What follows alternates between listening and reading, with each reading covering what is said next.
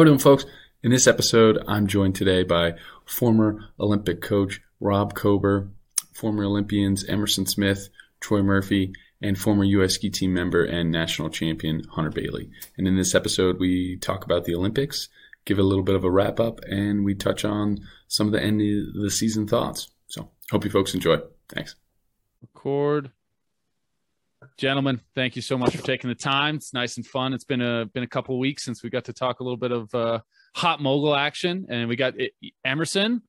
Nice of you to uh, show up for this one. You know lars uh, zemba couldn't be here. We'd have it would be a lot of uh, screens going on right now that's for sure. And hunter first time to the show. Thanks for uh, for coming on taking the time to talk about uh, some bump skiing. Yeah thank you. Long time listener, first time caller. Yeah. Long time. Yeah, exactly. well, um, cooking my tank for a couple weeks, so nice. That's good. Well, we do have a laundry list to go over because we had a lot of picks uh, from the last uh, show, kind of previewing what what we thought was going to happen, and it definitely uh, ended up certainly a lot different than I think everybody expected on the men's side, uh, as we touched on beforehand, I was definitely not brave enough to uh, have Walter get the win. I thought he would finish in second, and uh, Mick would kind of be able to get the get the job done uh, and repeat, but uh, not to be the case. And uh, it shows how difficult it is to repeat, especially on the women's side as well. Definitely a lot of shake up there. But let, I'm just gonna leave it to the floor. I'll go to the right of me. So we'll start with Rob. Just overall kind of thoughts and uh, what what you uh, saw through the Olympics. Yeah, well, it was uh, it was definitely different for me this time. Uh, getting up, setting the alarm to go off at four o'clock in the morning, and watching it in bed beside my wife at in the middle of the night. That was uh, a little bit different than the last few uh, Olympic Games, but uh, it was definitely fun to watch. Um, boy, when Mick crossed that finish line, and then even you know after Walter crossed that finish line, I was pretty sure that it was going to be a successful defense of that Olympic title. So I was a little bit surprised uh, when they gave it to, to Walter, as you know, you kind of uh, alluded to. Maybe can save a discussion on the what we all thought of the judging for maybe a little bit later in the in the podcast here, but. Uh, but not to take anything away from Walter, that's for sure. Like he was skiing to win, and he had no big mistakes in his run, and uh, he smoked it. So that was uh, it was fun to watch. It was disappointing, and obviously I was gonna gonna be rooting for Mick, and uh, but uh, it was fun to watch. I think Ikuma was a pretty big surprise too. Again, I'm not sure. There's probably some uh, going to be some pretty interesting thoughts on on his run and whether he uh, was where he deserved to be in the final result list.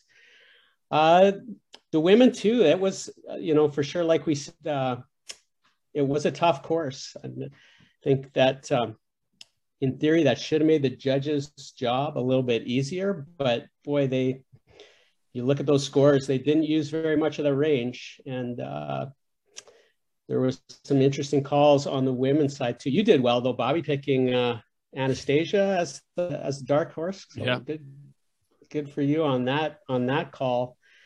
Um, yeah, it was uh, as always. I'm sure it was a, a different Olympics for uh, for those uh, skiers to experience than the than the past several, but uh, you know they put on a good show and a lot of kids stepped up. A lot of kids were a little bit nervous, I think. And the one guy too, like I, I think uh, the the two young guys in that super final, they both crushed it. I thought Nick mm-hmm. Page and uh, and Cooper, they both they both killed it. Uh, it's really good to see some new blood. You know, for sure, probably under the most pressure that those guys have ever felt in their in their Absolutely. relatively short careers. They both crushed it in the super final, so that was pretty good on the on the men's side.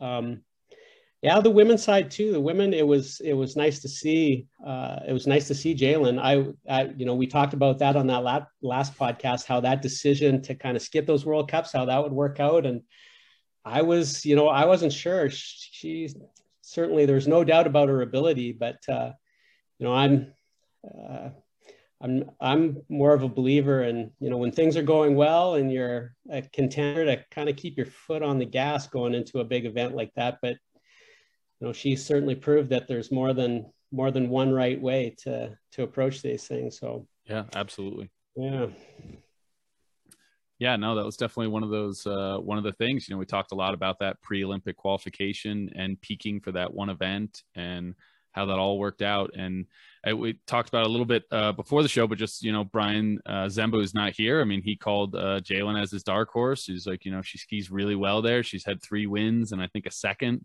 kind of going in. And I think all that noise absolutely played a role uh, without a question. You know, I'm sure um, all the uh, white noise going around and everything else. I'm sure that put a big uh, chip on her shoulder, and uh, it was really nice to see uh, Jaelin, yeah, ski nice and aggressive. And I think that was kind of one of the takeaways for me is just the judges really seem to favor that aggressiveness. You know, I think um, from watching Mick and his run, I mean, it was a nice like stock run, but it was not. It was like okay, that he, he it seemed like he left the door just a little bit open. When I saw that time come across, like twenty five point like one zero or one three, I was like, huh, all right. He and and he seemed to after he got his score and he beat Ikuma. At least to me, it seemed like he celebrated like it was done deal. He kind of had it, and I think he was it, it at least seemed you know he was very gracious in defeat. Um, but I think he was a little surprised, uh, as as a lot of people were. Troy, uh, some of your thoughts on uh, the Olympics? Yeah, thanks. Similar to Rob, it was interesting uh, dynamic for watching. I think um, it set me back in the work week because I was getting up at whatever time it was to, to watch, and then we go back for like the qualifying days. We'd wake up and watch that first run, and then like go back to sleep, and then watch the next run and go back to sleep, and and uh, end of the work day, I was like, oh god, I'm hurting on myself in those early mornings. And then uh, we drove up to Tahoe on Saturday morning, and uh, Shelby, my wife, I made her drive at like 3 a.m. and I just sat there and watched live as the, as the games went on. So definitely a different scenario than the last time, but um, yeah, it's just super exciting. It, it uh, kind of like brings back all the memories, and you kind of like you're not standing in the gate, but you almost get like a little bit of those jitters just watching some of the you know people that you've been skiing against or rooting for. So it was cool to have. Uh, yeah, it was just cool to watch a games where you're maybe not as stressed out about it, but you have some uh, horse in the race. So that was really fun. Um, yeah, I think we'll probably get into more of a judging conversation later, but I think, you know, Rob brings up some really good points and some of those scores, especially on the super final day there with, you know, potentially Ikuma. And I kind of thought um, Anri is how you feel it, is how you pronounce it correct. I thought Yep. Anri actually had a pretty good run too, and maybe um, could have been standing on the box somewhere. Uh, so, you know, I feel like the judging was it was interesting to like in watching other sports too. Like it wasn't just uh, moguls by any means. Like there was some pretty big controversy in like uh, men's snowboarding. yeah. yeah, pipe and in slope. I think. Um, Yep. And yeah, just across the board, it seems like maybe a little bit more high profile, you know, judging in question. So it'll be interesting to see. Uh, I don't know if anything comes of that. Maybe you know people can, if we can figure out a way to tighten it up. I guess with judging, you never really can. But um, other takeaways, I'm trying to think. Uh, I don't know. It just looked, uh, you know, you wish you were there. It looks fun. It was. They actually got some snow in China, which is I think a rarity, and uh, yeah, it was it was a good time to watch. I'm excited to get into more like kind of the nitty gritty discussions here. I think my picks were wildly off as we discussed, but you know that's how it goes. Were- it- you, women's side, you had Perrine, Anri, and Kai, or or and OG was your dark horse, and then on the men's it was Mick, Nick, Ikuma, and then uh, dark horse there you had Cole or Dylan for the uh, for, for you there. So I guess uh, All right, I had some close calls, some close calls. you had some close calls, definitely. Uh, E Dog, what were your uh, your thoughts? I thought it was a great event to watch. Um, the big thing for me is uh, I think it's really hard to analyze it with the angle they give us on the live feed. Definitely. Um, but from watching from that angle, I uh, I thought Walter hands down won it. I uh, I didn't have picks before. That wouldn't have been it if I did. I thought it was a throwdown between Mick and Ikuma. Um, I thought maybe Cavet or Matt Graham could have, you know, given them a run, but I thought it was basically those two dudes competing for gold. And uh, Walter kind of came in and snatched it right up, um, which I thought was cool to see. Like, I thought it was great for mogul skiing. There's a new gold medalist, and he kind of brought back that like fast charging, exciting run, which is good to see. Absolutely. Um, the women's side, uh, crazy to see a 360 on the box again. You know, she did have a mute grab in it, which is cool. But uh, yeah, I'm kind of same page. I thought Anri maybe could have uh, could have stood on a box, but I think one, two, they got right there, and yeah, three could have been two. So I thought it was a great event to watch. Super exciting, kind of edge of the seat. I thought at the end there. Yeah, no, absolutely. I think um, it, it was uh, awesome to see Walter. I mean, he step up stepped up and like took it, you know, uh, on the men's side. And then Jakara just, she was skiing so consistent and that run, I mean, that cork mute sweet, she's really got that bottom air. And, and I think compared to some of the runs earlier in the year, she actually got some, a uh, little bit more extension and kind of lift on that bottom air yeah. where earlier in the season, she was kind of just pushing down the hill, not quite getting that same amplitude. So that was, uh, yeah, no, it was super, super exciting. Hunter, your, your thoughts on the, uh, Olympics? Um, well, Edoc and I watched it together. We were in St. Combs. We like woke up early with the whole team and watched it, which was super fun. And uh, they were super hyped on it. I feel like, which was super cool to see on both men's and women's sides. Uh, I guess the thing that I was most surprised by was that like a like Livy didn't throw the ten like I I was expecting that, and then none of the dudes really like I thought maybe a 14 would go down or like a cork seven or a cork 10 grab like um i don't know i i, I feel like everybody kind of skied their kind of super stock or maybe even below stock runs except for walter so i was kind of i i thought i agree with the dog i kind of thought he um just skied like, like a lot more badass than everybody else which is cool like i think that's one way to beat everybody and he kind of did it so i thought it was sick uh, one thing that I thought was interesting, like um, when there was all the the mistakes going on in half pipe, they were blaming it on like they didn't have replay, and I was thinking maybe I don't know. I feel like it maybe makes a case for like replay in in moguls or at least like side angle of the jump for the judges or something. Like if the other sports have it, it seems like it should at least be talked about for mogul skiing or maybe for like finals or something. Which I don't know, seemed like something that we could yeah. discuss. No, absolutely. I mean, I think it's one of those things that that as Emerson kind of touched on. I mean, it's hard to get a really good idea of like the mistakes and the overall like impression of the run. I mean, clearly from the side view, you can see Walters stepping on it and he's going um, super, super fast, super aggressive. But that made it, and that's kind of always made it uh, difficult. I mean, I think really since 2002 they've been doing that broadcast with the wire coming down the line. I mean, I know when CBS did the last broadcast, at least of the 98 Olympics, you had like a, a bird's eye view, the same view that the judges really get. So you can really get a good view of the run and kind of the same thing that the judges see. So that's one of those things where, I mean, to me, and I think to most people, like Ikuma's mistakes seem pretty significant from that side angle. And um, that was certainly the biggest surprise for me is how he ended up on the box. I mean, I felt really bad for either Ben or Nick because I thought both of those guys really screed uh, great in that super final, and either one of those guys really could have been on there. And that to me was like super super shocking. I mean, I thought with those mistakes, I mean, Ikuma might have even been sixth because it wasn't like Cooper had a terrible run. I mean, he was super dynamic and aggressive. I mean, maybe he just didn't quite have that same DD. I mean, I think he's kind of maxed out that run uh, to what he's going to be able to to work his way up but that was, I mean, similar to what you talked about as well, Hunter. The the degree of difficulty. I mean, um, it's definitely taken a little bit of that step back where you know 2014 everyone's doing double full 10 and that's kind of the main run to be able to get it done and that was one of the interesting things that i thought for for mick where i mean certainly he left some meat on the bone but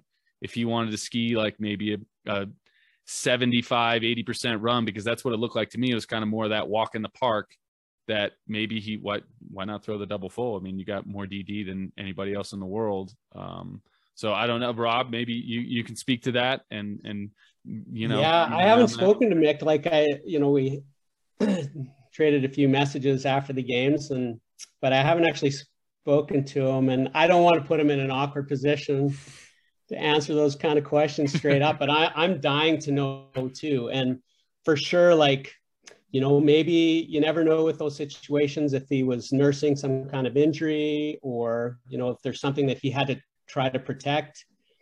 Um, I'm pretty sure that Ikuma has been all year. I haven't uh, been, you know, nosy about the details, but he was getting treatments at the bottom of the mogul course, you know, on a regular basis. Pretty much every tr- every training session, the Japanese team medical staff was all over him. So he had stuff going on. I don't know what for sure, but for sure that was affecting his performance, and maybe maybe Mick did too. And the one thing I'm sure you could kind of get from the TV coverage still was the the difficulty of the course and I don't know. Without being there it's hard to know precisely just what it was like compared to the 6 weeks I spent there last February and March but it, it's a beast of a course. And it's 100% like they did get a little bit of natural snow which kind of was nice for the television coverage but that course is like 100% rock hard super dense man-made snow.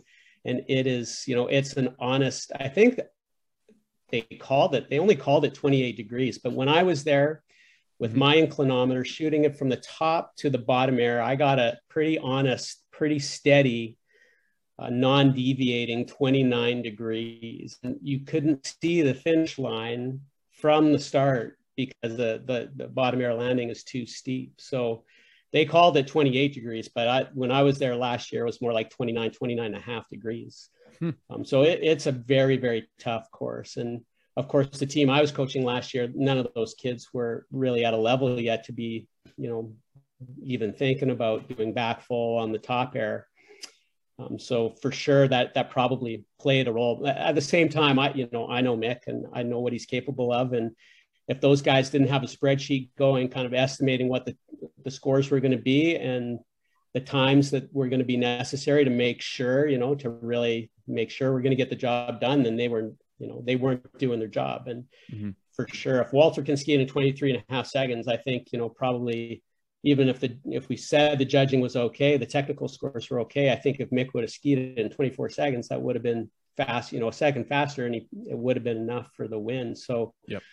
So I don't, yeah, I don't know all the answers, but you know, it's easy to judge from the outside. But uh, for sure, you got to think that that was within his capabilities, and hopefully, you know, he had good information going into that event and was making, you know, solid decisions based on accurate information. Um, but yeah, it's it would be be interesting to know. Uh, interesting to know all those all those little details. Yeah, no, uh, certainly. I mean, it's definitely one of those things that hindsight is 2020 you get a very clear view of uh, you know what you could have done differently what you should have done differently and that's uh, i think what makes our sport great and also makes it uh, so um, infuriating at times because you have about 24 seconds to figure it out. And then especially when it comes to the olympics it's once every four years. So you get a long time to to sit back and, and kind of think on what you could have done differently what you know whether what the judges were thinking or all those different things play uh, play into it uh, so it definitely makes it an interesting yeah. uh, interesting aspect but uh, yeah i guess let's let's get into a little bit of that judging troy your uh, your thoughts on uh, some of what you saw yeah, from a judging, per- well, if I can walk it back for a second, just like yeah. kind of go on what Rob and a couple of the guys have said here. I, I kind of agreed with Hunter and uh, and Emerson that I felt like Mick kind of left the, the door a little bit open and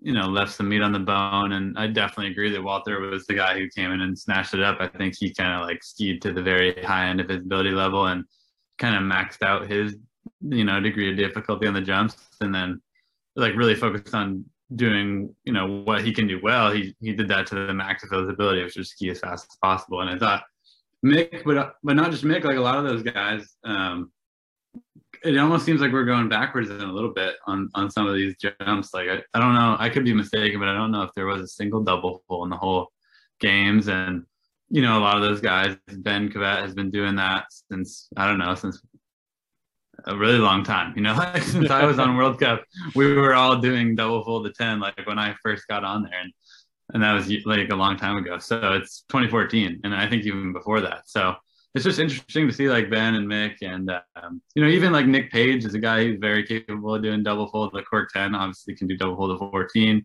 Ikuma can do double fold. Like there's so many guys out there who have a lot more in the tank, and and it didn't come out there. And it could be like we obviously we we were not there. We didn't see how difficult the course was. Top air could have been pretty gnarly, but I don't know. I remember standing in Washiro on a super foggy day, and Alex Bilodeau ripped a double full in training on that top jump there. And so if that can be done, then it kind of you kind of got to wonder. Uh, probably can do that trick anywhere. Um, so that was just one observation. Like I would have, I would like see a little bit more pushing it on the degree of difficulty and kind of like getting the sport moving back in that direction uh, just to keep it exciting. It kind of seems like everyone's focused on having a really clean run. And I get it, you know, you got to do what's going to score well, but just seems from the excitement of the sport level, uh, it was cool to see Walter pushing on speed. And I would like to see more guys pushing it on the jumps. But um, yeah, when we get back to the to the judging discussion, I think I you know I'm in the camp that I think Ikuma should have been in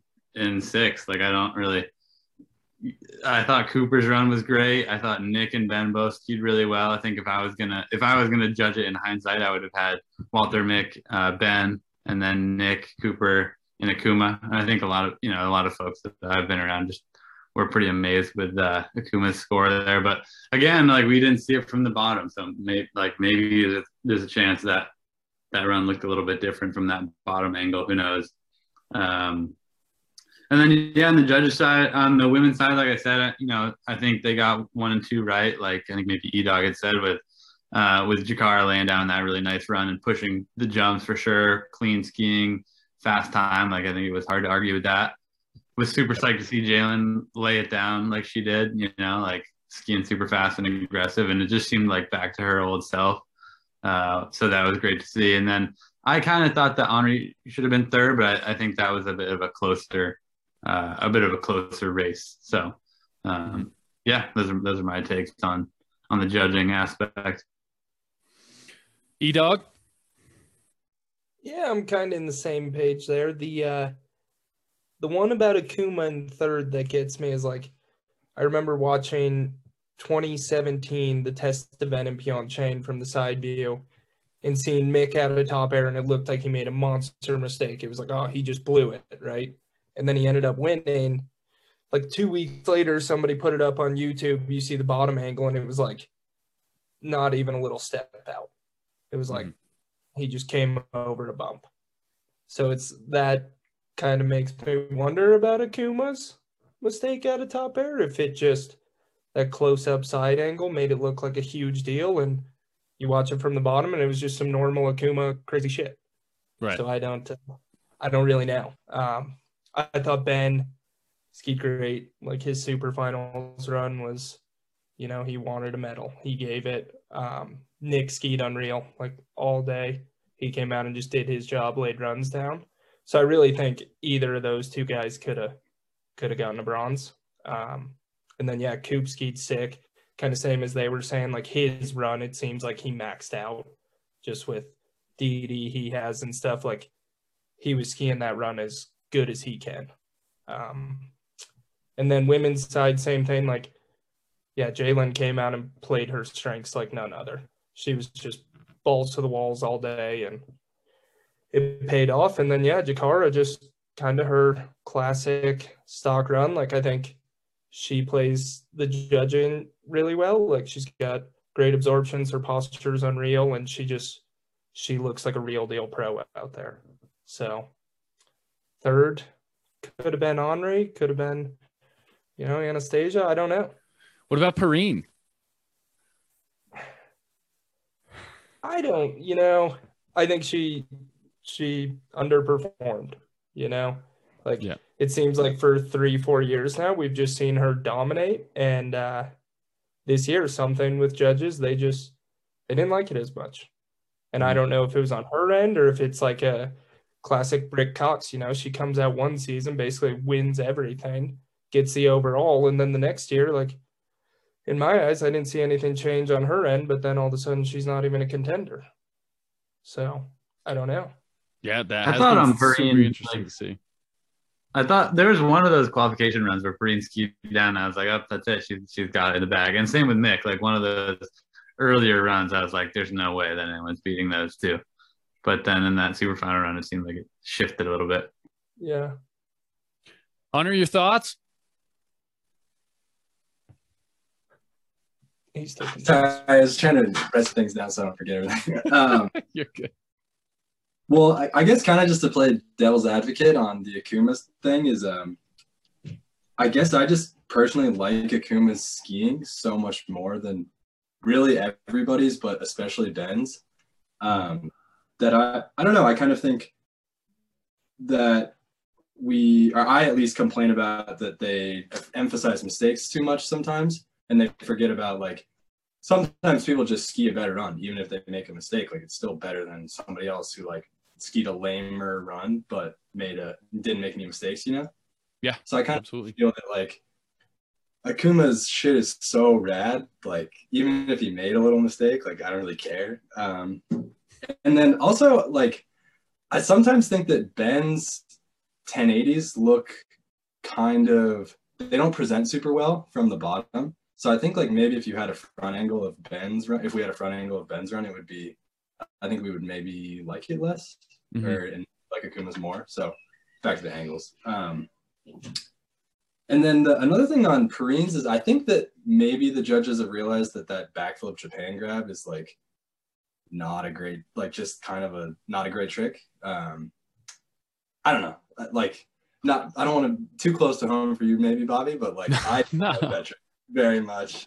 Uh, and I think that maybe they realized that like as far as back grabs go, that's like the lamest trick ever, and it's super easy. So maybe they kind of are hating on that now. And and like Jakara's run, like she did the huge back mute, and it was so sick. So maybe like I don't know. I kind of thought maybe that was where they didn't like Perrine, but then again, there is a 360 ahead of her, so I don't really know.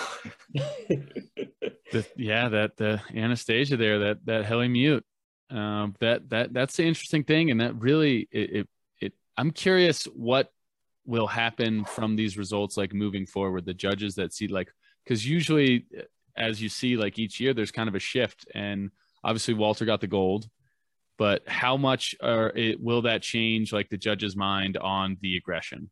Like, okay, because there are years it seems like when you can make some mistakes and they kind of avoid looking at some of those. But it it it, it certainly seems nowadays, at least until really this event, that you know you would get hammered on your exits. Uh, you would get ham- you know the the judges really look for that and.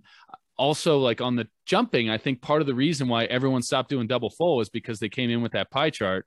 And unless you're Troy Murphy and you can get that head right over the top, if it's a little here, and or you know and i think that would happen with mick or with ben and their head would not be right over the top and they would get hit pretty hard on that.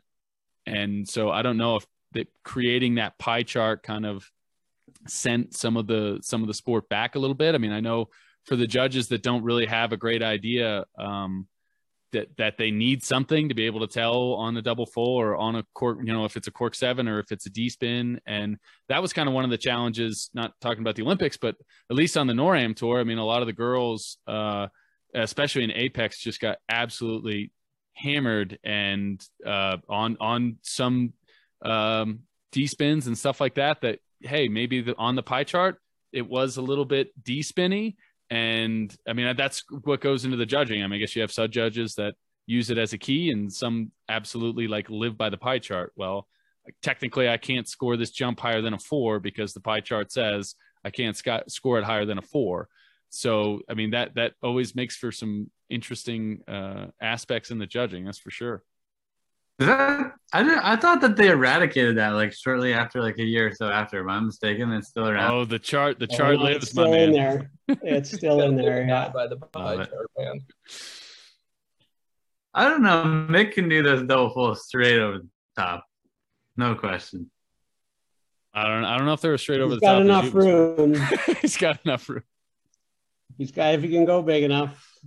You had those pretty good, Troy. I I got to give it to you. That uh, that Val Saint-Côme World Cup, whatever year that was, when you kind of came out of no, came not out of nowhere, but I think that was probably your first really top top uh, World Cup result. That was that was fairly impressive. Oh, thank you. Your double fulls were definitely uh, definitely something to to model to model on. I appreciate yeah, that. that. I mean, that means a lot coming from you, Rob, for sure. There, there's so much more to it than than just the axis, though, and that bothers me a lot, especially when some of these other, you know, it seems like in a lot of cases the grab forgives axis on the cork side.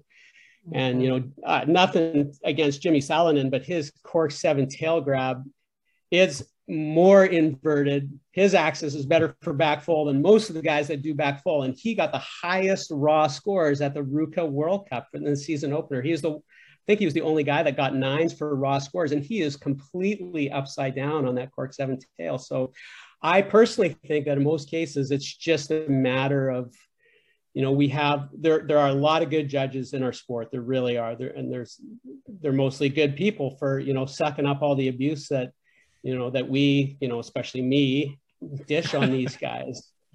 But I think there's just, uh, you know, there's a lot of judges that don't really know, and they kind of see a, a grab thrown in there, and they, some of them will hit it super hard just because they don't know what a good one should look like, and some of them will overscore it just because it looks cool to them. And if you pin that landing and ski away clean, lots of times you'll you'll see that. So for me, there's just there's just a ton of variability in the sport in the judging, and uh, you guys could probably get me really riled up on this on this topic pretty easily. But uh, you know, going into Korea and going into uh, uh, Sochi, the head judges for those Olympic Games, those guys quite obviously cared about getting it right, and they put a lot of extra time there's a lot, of, lot more transparency. There's a lot of, uh, lot better communication amongst the teams and between the teams and the judges going into those events. And the scores were just more predictable. And I, I wasn't there at the games this year, but what really struck me, and I think it's partly because of COVID, just the judges are really inaccessible these days. And there's a lot less communication. There's a lot less transparency. And I think that you know maybe some of the people in key positions in the judging world are not you know not necessarily our best people and uh, not necessarily our best leaders when it comes to the world of judging and i, I really think you know like i we all know you know it, it's a judge sport it's part of the game but we use that as an excuse way too much in bump skiing and the kids deserve better. All you guys as athletes, you guys deserve better. You know, you think about the time, energy, and money that we put into the sport and yep. versus the time, energy, and money that are put into the people that determine our success or failure. And those things do not add up. And a little bit of a judging scandal in mogul skiing uh, wouldn't be the worst thing for our sport. Just really make people kind of examine what's going on and, and how to make it better moving forward I think that that would be a good thing for our sport. Yeah, absolutely. I mean, it, it certainly needs to evolve. And I know they've changed some of the scoring systems around and everything else. But I mean, as we've all touched on, the fact that you have a 360 still on the box when you have somebody doing a cork mute and you have multiple multiple girls doing cork grabs and things of that nature. And that that's where it really goes back to are you going to be rewarded for going out and doing that DD because if you're not, then just do a spread if that's all you need to do to you know, and you have the the turn quality, or just do that 360. So it's it's really frustrating, and I think it makes it difficult as a coach to try to talk to athletes and everything else about pushing the the DD, you know, pushing that, moving into the next one. Especially with uh, you know, when you're talking with girls trying to progress there, they're like, well, you just had a girl do it with a heli mute. Why do I need to do a cork seven? Yeah. And we know, like we spoke about last time, like Anastasia, she was doing some pretty impressive cork 7s mm-hmm. on the bottom air back in Idre in November. Like she is capable of doing that. Um, so yeah, that's they obviously saw it as not worth the risk and and dialed it back and didn't really pursue do that cork seven for her going into you know going into the season going into the olympic games. But she she's got it in her bag i'm sure you know she's young. Will she stays healthy. We'll see that from her in the future assuming that you know the reward will be worth the risk. Yeah.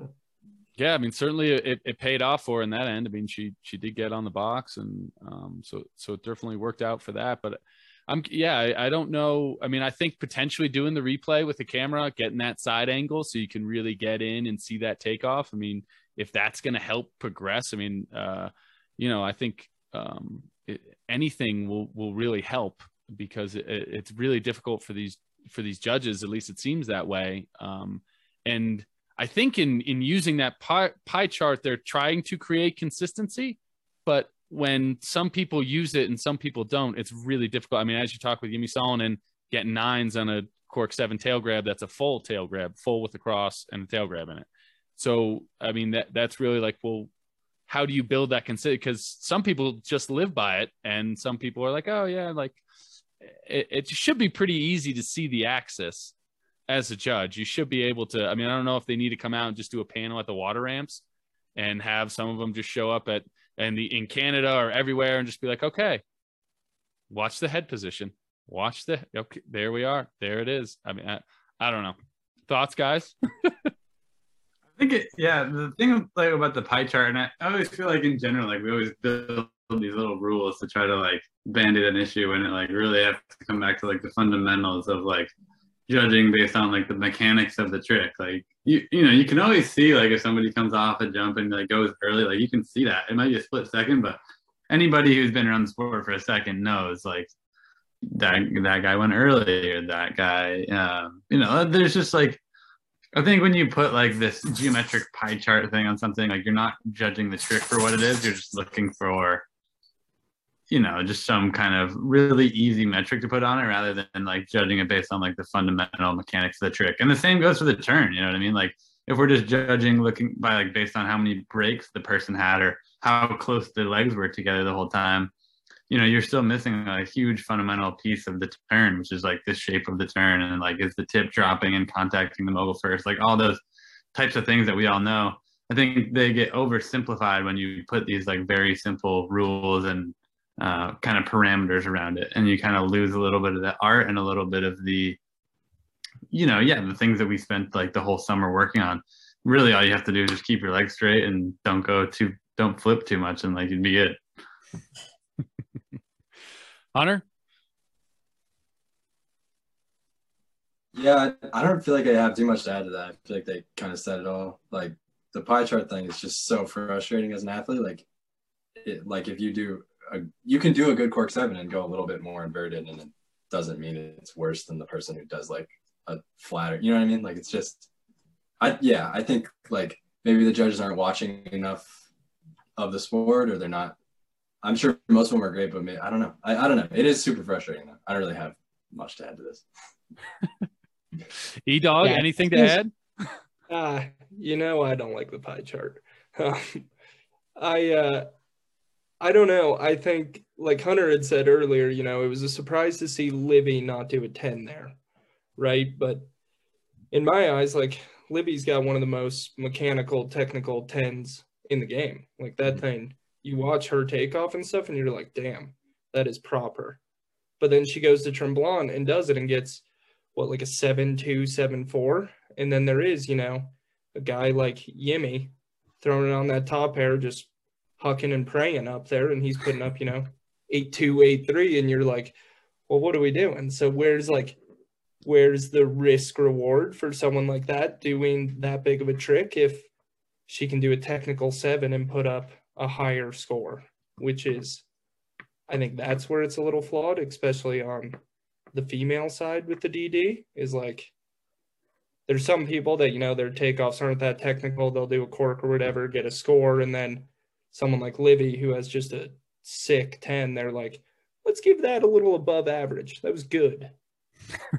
you know, which is like that thing's it's an excellent trick every time, like top tier. So that's kind of yeah.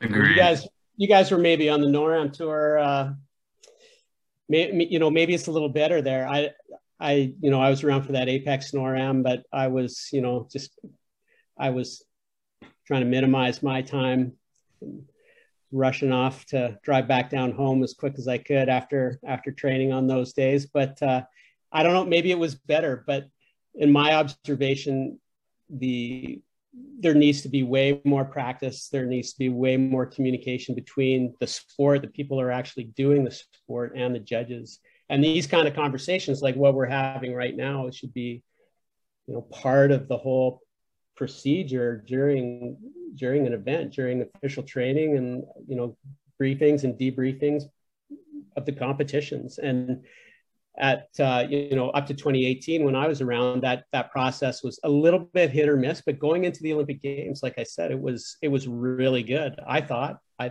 mm-hmm. and a, a, lot of the rest of the time it seems like the judges you know they don't want to show that they're maybe favoring one team or one coach and they they think it maybe it's unethical to have those kind of conversations but right. we need to have those conversations with the judges and I think there's room for you know a difference of opinion. We don't always we don't all have to think the exact same things on every you know point of technique, but I think it's a really important missing piece of the puzzle right now. We we need to have the judges can't be off in their own silo, you know, just only seeing the sport through the through the windows of the judges stand. It, there needs to be that kind of ongoing interaction amongst us, guys like us, too, the coaches and and the judges and uh, it's i think it's it's a, a huge missing piece and it, if it's done on a regular basis if we had good communication it's you know pre you know preemptively not so it's just a bitch session after every event but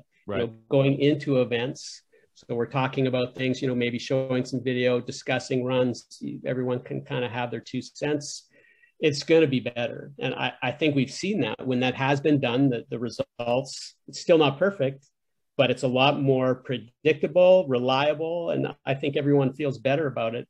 I know it was always a big shocker to me. the first event after the games when you get a totally new judging panel like last last time around going to Tazawako and mm-hmm. I can't remember the specifics but I remember thinking oh my god this is a different judging panel. These results do not make sense to me at all.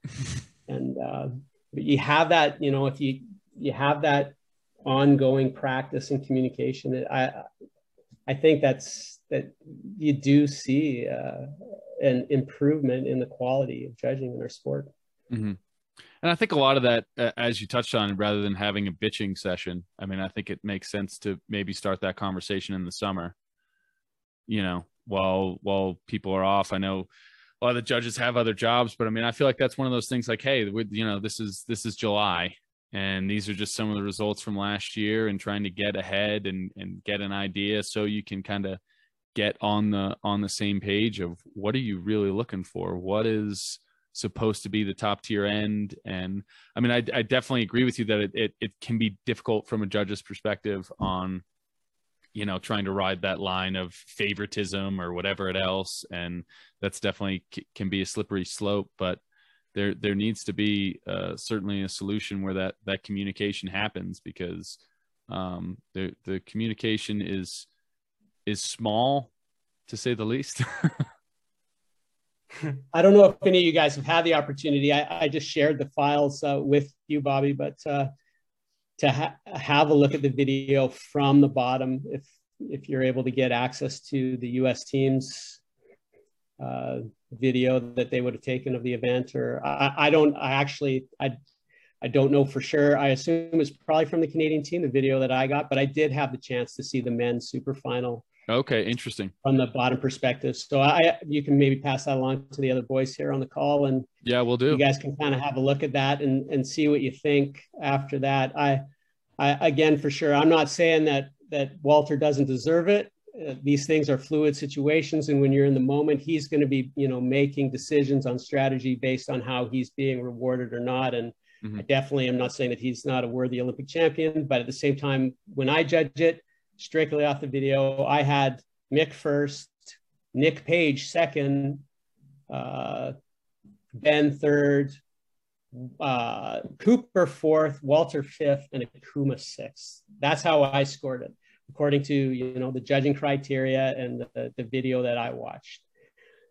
Uh, if you look at those scores, like if you take the scores and extrapolate them back to the five point system for turns for mm-hmm. versus you know the current 20 point system, yeah, virtually all the boys would have been scored either a, I think either a four two or four three either 4 1 4 2 or 4 2 4 3 so everyone's kind of within a you know, range of two tenths. Mm-hmm. And that never would have happened, you know, good judging or bad judging, that never would have happened under the old five point Yeah. judging system here. And so, you know, there is definitely some weird, some weird stuff there. And, but if, if you guys have a chance, take, uh, take a look at that video and, uh, and then, and then let us know what you think.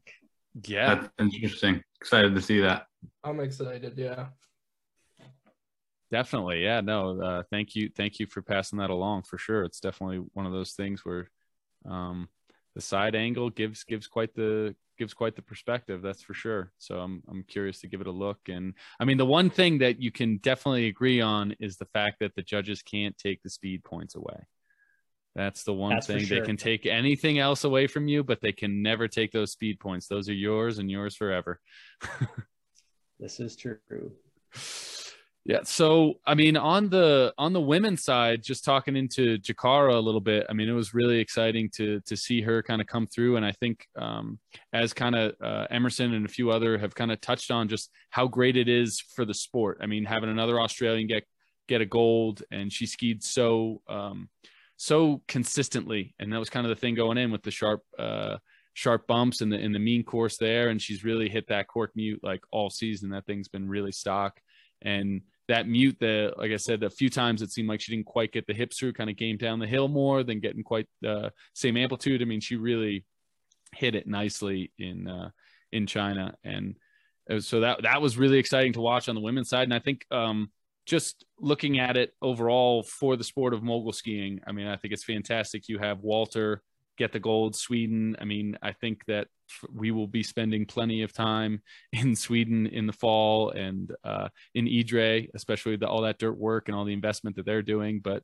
I mean, I think personally, if if Mick was potentially on the fence about like maybe being done if he got another gold or not, like for me, it's like okay, I think Mick's now going another four years. I think he wants that redemption and he'll he'll take the time and he's still young and he's still clearly at the top of his powers. So for me, I think it's exciting on that end that I think it keeps Mick uh, in the sport for for another four years. I could be wrong, but that's kind of how I lean after that um, kind of disappointment. And as I touched on the last show, you know, I mean, I know he he looks at the history and he wants every every single uh, one of those records or to be tied with it. So, um, and, and I think uh, also just speaking back to the different countries. I mean, you think you know you got Australia on the box, you got the U.S., you got Russia, you have um, also Japan, you have Sweden, you have Canada. I mean, that's a really, really uh, nice for the sport, and I think it keeps the growth and it keeps uh, a lot of countries interested for the long haul, especially as hopefully duels gets into the Olympics. And I actually heard that at Junior World Championships they're planning on doing mixed duels, mixed team duels. So uh, I don't know how that'll. I haven't seen how that goes, but that sounds really cool as well. Yeah. I'm excited to see it. I hope it actually happens. I think did they they tried that at Perisher, right? Like They the did, last yeah. time that Mhm. people were able to go to Perisher for summer training. I never really heard too much about how that went over, uh, but uh, it's interesting. It's something, anyways. yeah, no, definitely, uh, definitely going to be interesting to see. So I guess yeah, Junior World Championships will kind of have that, and then we have one more uh, Duels World Cup uh, this weekend. Uh, Valmalenco will be popping off, and then World Cup Finals in Megève, and it'll kind of be nice. World Cup Finals is actually singles and and duels. It's not so you get you get kind of best of both worlds as they try to make that push for for the uh, Olympics with with duels. So it'll be interesting to see how that kind of lays out. I got some of the some of the points in there, and it's it's going to be a pretty interesting finish. There's still a lot on the line uh, at World Cup finals, especially for a few people that are are definitely in in play. I feel like we're looking at Valmalenco dual like the royalty here with Hunter and Emerson. I feel like these guys must have dual citizenship in Italy after how many times they've been there. I've never been.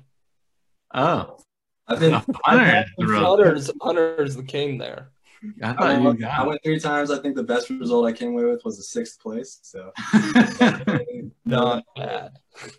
He's got it unlocked. yeah, locked down, dude. That I'm actually super stoked to see people do on that course. It's definitely like one of the most challenging courses I've ever skied, and it has like a super steep top air and then a humongous bottom air. So I feel like it's going to be a super fun event to watch. Is that the one where you did the front flip out of the duels gate That is the one where I front flipped out of the duels gate. and then still beat Casey? No, I lost by one point, but it was my best run ever on that course. But you beat him down though, right? I You did smoked beat him down. Yeah. yep. Fun play. I mean, it's a it's a cool spot too. It's a it'll be a super interesting World Cup.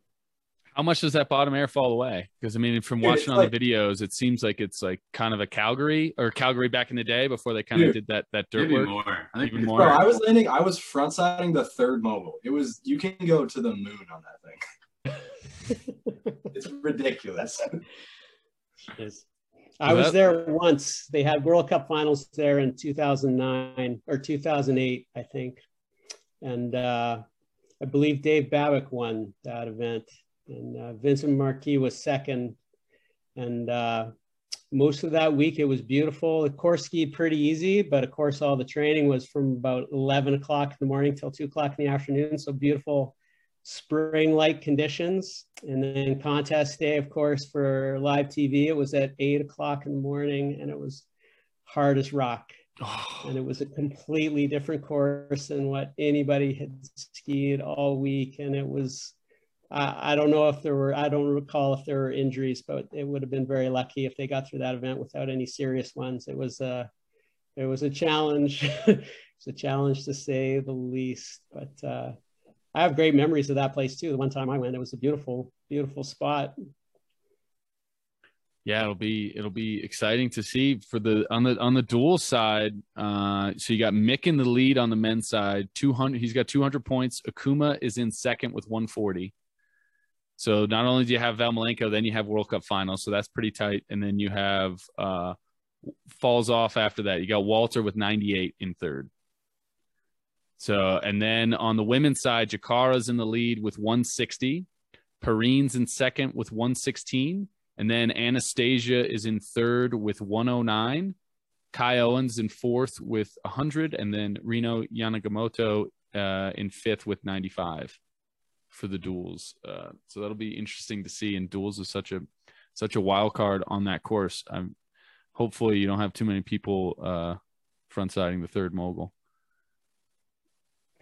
Are we, uh, I don't know, I, maybe you guys know, but are, are we allowing the Russians to uh, participate in the end of the, are they banned from in freestyle or are they allowed to compete here? Good question. I don't know. I haven't heard anything. I believe FIS made an announcement that across like all FIS that that uh, Russia was not skiing. I believe I thought that I saw that on social Okay. media or something like that. That FIS had kind of made that statement. So I don't. I, I believe it was for all like For all ski. disciplines? Yeah, all disciplines. hmm Okay, crazy, crazy days. Yeah. Well, that, and, and that was speaking of uh, just of Russia, not only Anastasia, but I think it was uh, Nikita Andreev. There was that one Russian who won Junior World Championships last year, who was just going absolutely huge on that top air, that full. He was taking that thing to the moon and was skiing super, super fast. Yeah, I don't know if it was him, but there was maybe the other Russian boy did double full. When Troy said that, I think there was the one one of the Russian kids did double full in the top Mhm. air. That's right. I remember that. it. It's a good good try, but kind of blew it. When I was there, the Russians swept the box too. They they've skied well on that course in the past. Interesting. Where does where does Brad sit in that duels overall? Brad is sitting in fifth right now with uh, he's got 72 points. So How about Jaelin? I feel like Jaelin might go on a warpath here after that. She's got the games out of her belt with some success. I feel like she's just about to go on a tear. Uh, I just have the uh, top five up because those were kind of the only ones in contention with two World Cups ago, and she is not in the top five. So yeah, and Brad Brad sitting in fifth with 72. Ludwig is in fourth with 92. And yeah, I mean, on the men's side, at least for singles, I mean, there's one World Cup left. It's really down between Mick and Ikuma.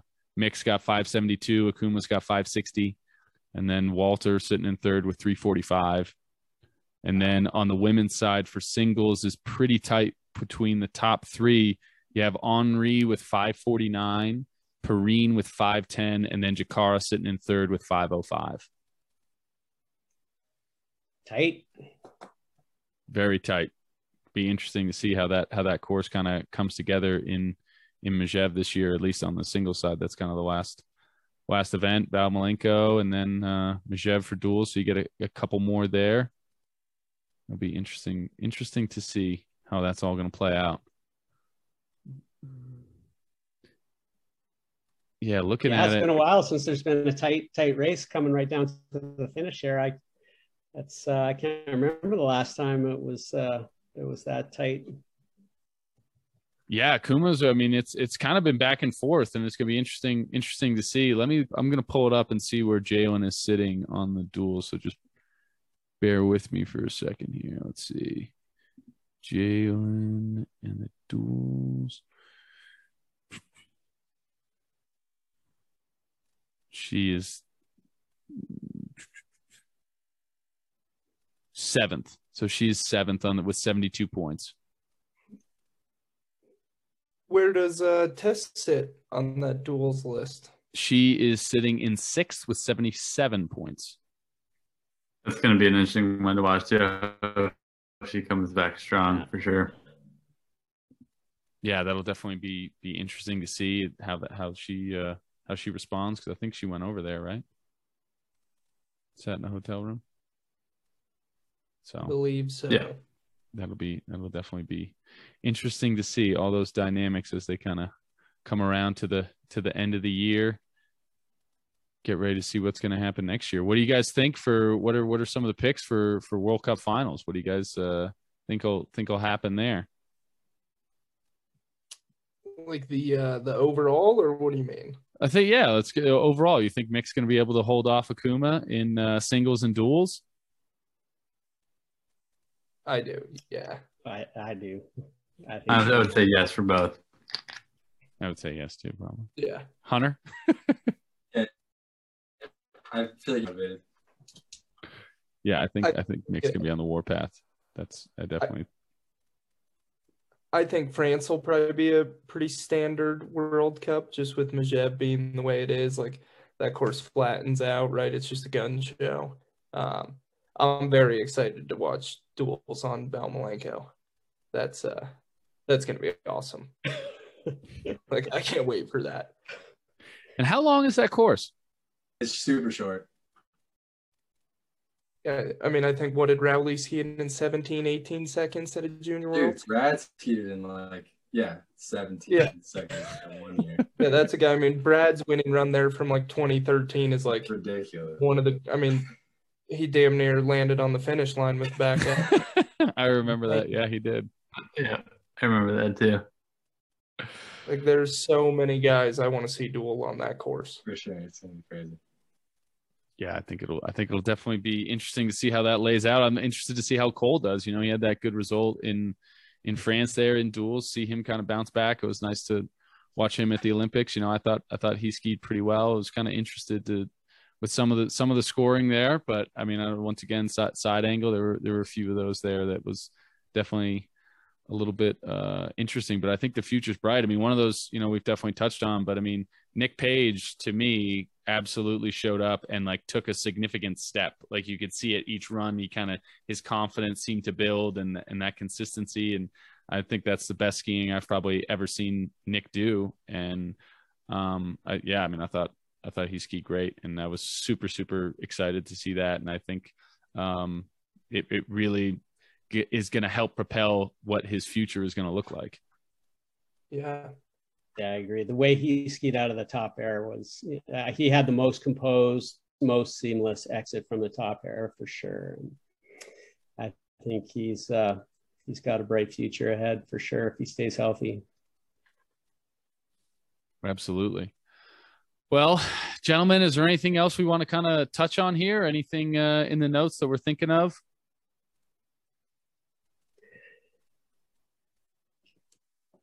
There's silence.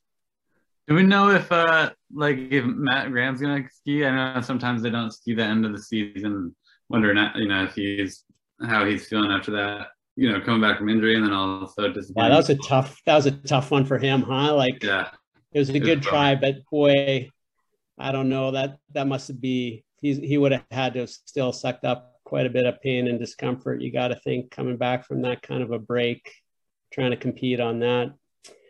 I, I heard that Australia as a team is going to be there. I know. Uh, I, I know uh, Jordan was talking talking about uh, Cooper being there, so I think he had been in contact with him. So I, I think the, the their team is planning on being there this time around. But uh, yeah, it'd be interesting to see. Hopefully, Matt can can bounce back. I'd love to see him come back strong and uh, give it another four years too. He's great, great skier, great competitor. Yeah, for sure. And same thing with uh, with Cooper. You know, as we touched on with Nick. I mean, it was really a, a coming out party for for Cooper. You kind of started to see it in Mount Tremblant when I was there. I was like, man, he's really starting to starting to ski well. You could kind of each run see that confidence start to grow, and then built on that at Deer Valley. I mean, he really really started to dial things in there, and then um, so um, be exciting to see uh, his, his future certainly bright as well, and it'd be good to watch. All right, boys. Well, thank you so much for taking the time, getting to chat, uh, do a little uh, wrap up of the Olympics, and kind of give a little preview for for World Cup finals there. So, thank you guys for taking the time. I really do appreciate it. Thank you, Bobby. Um, thank you, as always. Hey, everybody. I hope you enjoyed today's episode. Please make sure to like, share, and subscribe. And if you're watching or listening on YouTube, please make sure you hit that bell button so you get notified every time a new episode drops. Thanks.